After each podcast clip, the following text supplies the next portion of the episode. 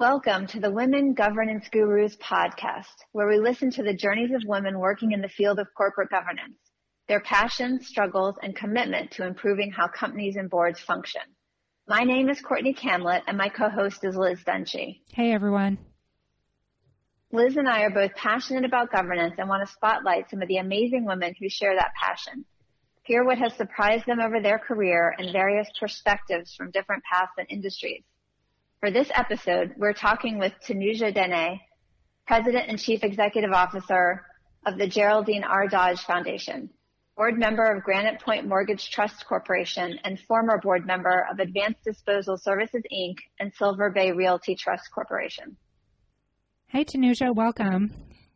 Good morning. Good morning. I'm, I'm so excited to be here. Liz and Courtney, thank you so much for including me in the Women Governance Gurus po- podcast. What an honor. Thank you for talking with us. We're excited to hear from you.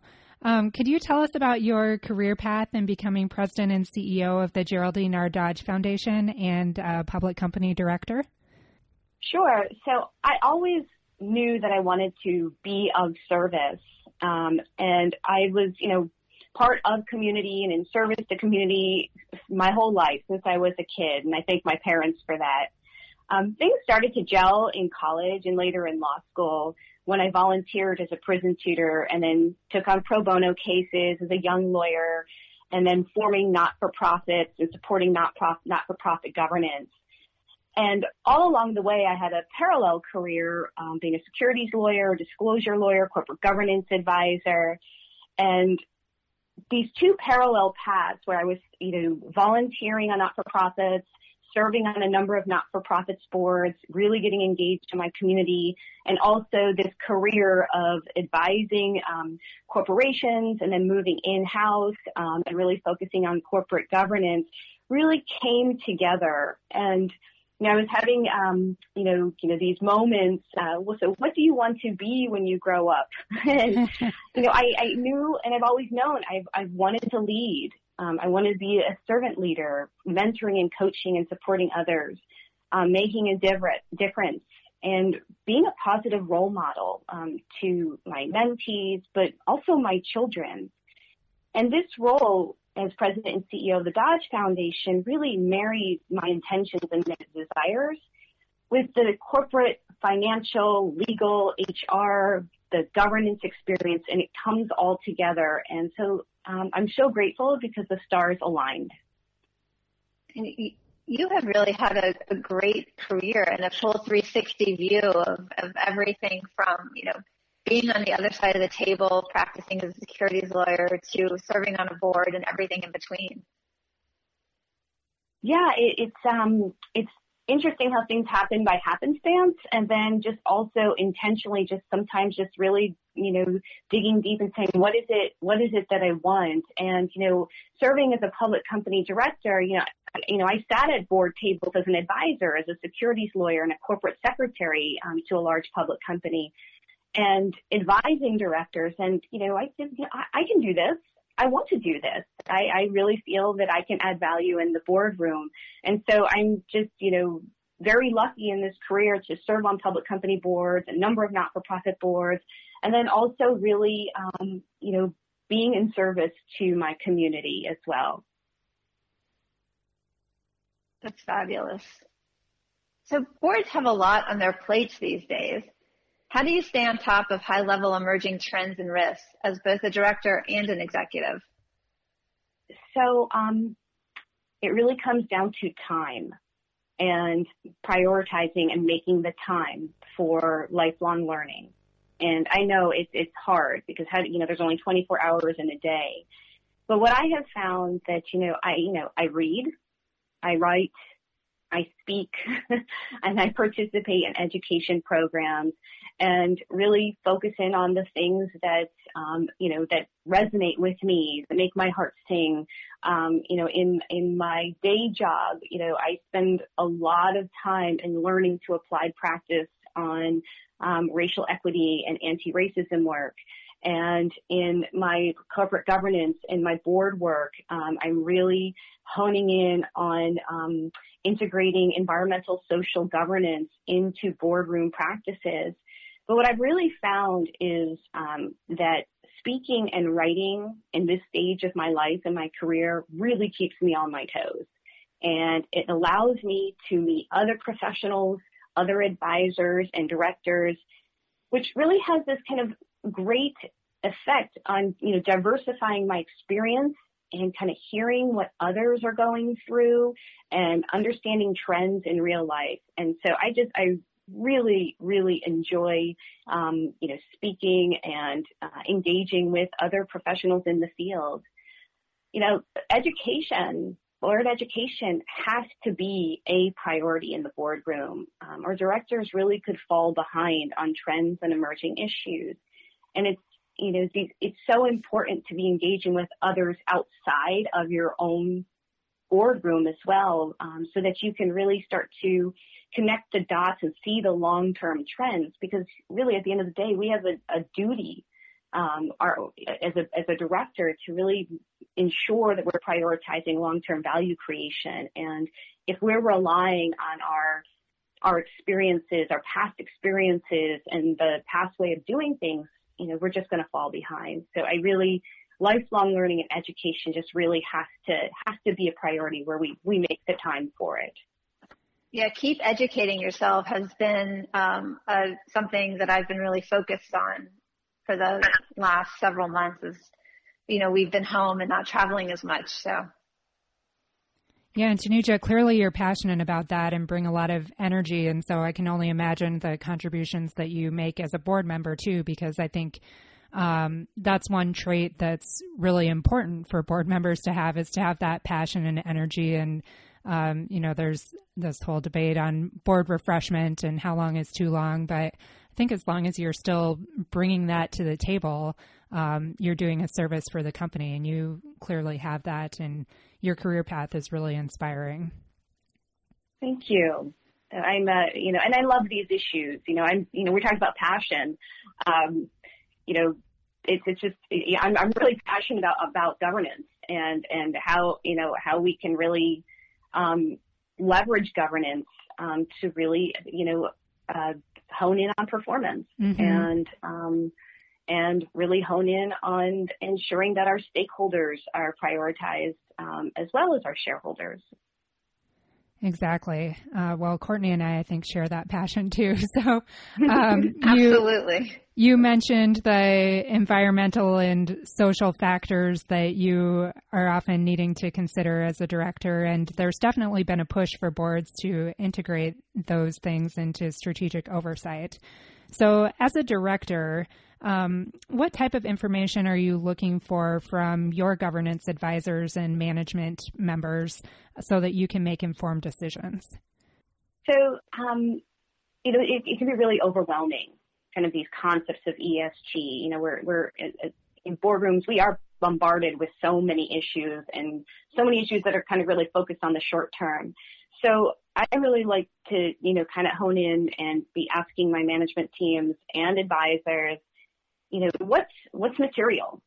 What is material, both quantitatively and qualitatively, and what's relevant to our organization, our company, and our long-term value creation, and really honing in on, you know, um, risk, but also the opportunities and our, our ability to innovate and um, pivot and it, to me, really comes down to, you know, really ensuring that, you know, we're focusing on long-term value creation and those elements of you know, performance and strategy, risk management and purpose.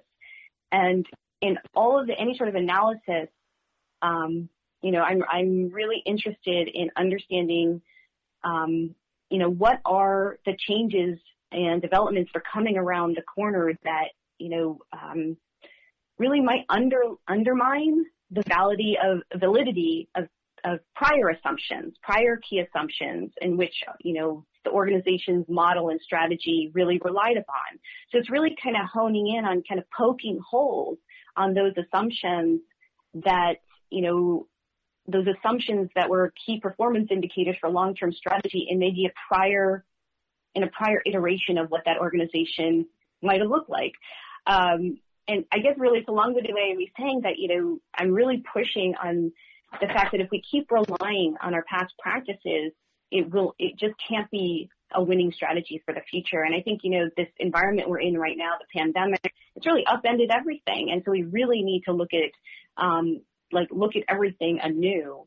Um, I think it's really important that we um, also make the time on board agendas to have robust conversations about ESG and, you know, our strategy, our operations, our long-term performance, and really ensuring that we're integrating ESG into um, core functions of the organization, the core functions that have a seat at the table, such as finance. Um, so much about ESG really kind of focuses on disclosure and the disclosure regimes, and it's important that this disclosure is in- integrated, um, that it is prioritized, that um, that you know, whoever is focusing on the sustainability reporting um, and the human capital uh, management reporting and all of those different aspects of reporting, uh, they're they're all talking to each other. Um, and um, so that you're not having kind of the finance organization doing SEC reporting on one hand, and then you've got CSI reporting in another hand. And then with respect to the board, I think it's really critical that you know this is a board level conversation and prioritization and that it's ESG is integrated into the work of the board, the existing governance infrastructure. We have charters of our audit, nom-gov, and our comp committees. We have our own board, long-term strategic planning. We don't need to reinvent the wheel. We ju- what we do need to do is ask um, deeper um, questions and um, really poke and prod and unpack trends and patterns that we may not have been unpack, uh, unpacking before in a deeper level, um, particularly as, it, as I think about um, the S in ESG and the workforce and uh, talent and even um, even hotline calls that, you know, audit committees get a regular report on. What are the trends and patterns that we're seeing there that we really need to address in terms of the overall culture of the organization? And in terms of advisors, uh, you know, I think, you know, advisors play such a critical role in the boardroom. And, you know, I think it's really important that we advisor, have advisors that are conversant on long-term trends, focusing on the long term, um, focusing on opportunities as well as risks, but the opportunities that these challenges bring to the table, and uh, that that we don't have advisors that are telling us what we can't do. Um, what's the bare minimum? We need advisors who believe and are committed to these to these factors. Um, and that's a mindset shift in the advisor landscape too. Um, everyone from our, our lawyers to our auditors to our comp advisors, all of these trends are kind of coming together. I mean, even the comp advisors, just take unpacking that for a moment. You know, we need to do a better job on integrating ESG into short-term and long-term compensation for our um, C-suite and through an organization and incentives that have teeth that are meaningful mm-hmm. so that we can see meaningful change. And um, we, we need to be creative and we need to be brave. Um, and because, uh, and, and I say that because we're so tied sometimes to this is how compensation, particularly long-term compensation, this is how it has to look like. This is, this is the incentives that we're, um, and behaviors we're trying to incentivize. And I just think we need to kind of start sometimes with a fresh piece of paper on what are we trying to achieve. Yeah, that's good Absolutely. advice. Absolutely. Mm-hmm. So going back to the S in the ESG, what are you hearing as to how current societal discussions about diversity, equity, and inclusion are affecting the agendas of boards and committees? So I, I think um, we, we can't we can't ignore DEI anymore and it can't be a nascent, nice to have conversation. It's there in front of us. So I, I think there's a lot of talk and interest in diversifying our boards, a lot of talk around interest in um, hiring consultants um, and um, you know folks who can um, really help get boards educated and C-suites educated. And I think that's all good trend. Um, I, I just you know, I'm a little concerned that there's a lot of talk, um, but you know, not really enough action. Um, I think it's really important that, you know, you know, boards continue this conversation around the S, continue the conversation and start to change boards practices around recruiting and retaining um, uh, new directors, uh, diverse directors, uh, and, and beyond the Fortune 500 or S&P 500. This is just across the boardroom landscape. Um, I guess it, you know, we just need to stop playing lip service and do something. And you know, I do get a little concerned about tokenism and you know recruiting for diversity and onboarding for assimilation. We just have a lot of work ahead of us. I'm I'm I'm glad that there's a lot of conversations happening. Um, I've been um, had the honor and privilege to be part of many, many conversations um, this summer and through the fall, really honing in on these issues. But I, I would just like to see some some action around some real, real meaningful action around this. Um, and then the action really hones in on the boards really taking a good long look in the mirror at themselves and saying, do we really have the right people in the boardroom that's going to ensure that we thrive, this organization thrives, um, and our people thrive over the long term.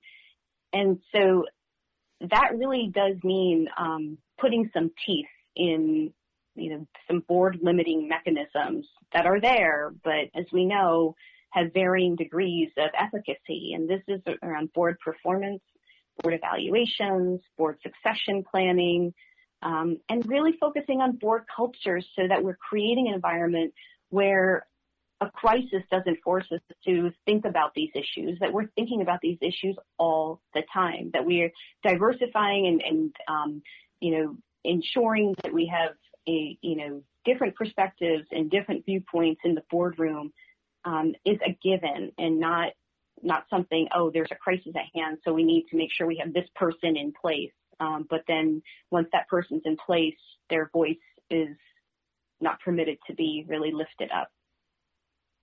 Absolutely. So a lot of talk, we need more action. Completely agree. There's definitely a lot to think about there and a lot of room for improvement, I'm sure, with the board evaluations and board composition analysis and really thinking about what matters and what traits are needed amongst the directors in order to carry the company into the future, like you were saying, to be focused on what's coming up and not just always looking backwards. Definitely. Um, okay, we only have a couple of minutes left, and so I just want to get your quick thoughts on this question that we ask all of our interviewees in this podcast, and that is what do you think women in the corporate governance field can add to the current conversation on the societal role of companies? What I would say to that is that our voices, our perspectives, our lived experiences matter. And, you know, we represent half the population. Right. This, this, pandemic, as I mentioned before, has upended our way of being and living, and it's blurred the lines of work and home. There was such a separation in so many respects. You know, let's just never talk about what happens at home and um, the the pressures and all of that. It's kind of almost you know invisible. I know in my um, career until recently, it was just you know I never talked about my family or pressures. And now these lines are blurred and we should talk about this. We should talk about how work and home and um, these the, the blurring of these lines is impacting the reality of our work. I think it's really important that it's impacting the reality of governance. For example, you know, for the last eight months, for the most part, directors have been working either on conference calls or virtually, and that has up, that has really changed the way we operate and we need to unpack that and really ask, are we being effective in this new environment when boardrooms have been um, typically face-to-face meetings uh, quarterly um, over one or two days. Um, board culture is built around meals and, you know, time together and building relationships we need to really think about how do we build relationships and trust and culture in the boardroom differently. And so I think our perspectives and our voices really do matter. We all come from different places. And so, you know, I, I say lift our voices, question the norms and behaviors, and um, our voices matter. and we've got to listen, we've got to share, and most importantly, we need to be heard. I love that. Thank you. That's such good advice. It was such a pleasure talking with you, Tanuja. Thanks for your time. Thank you. Morning. Thank you so much. It was a pleasure for me. Good, good. Well, we loved it for sure. Uh, and thanks everyone for joining us for this episode of Women Governance Gurus. Please subscribe on whatever platform you use for podcasts, and we would love if you would rate us while you're there.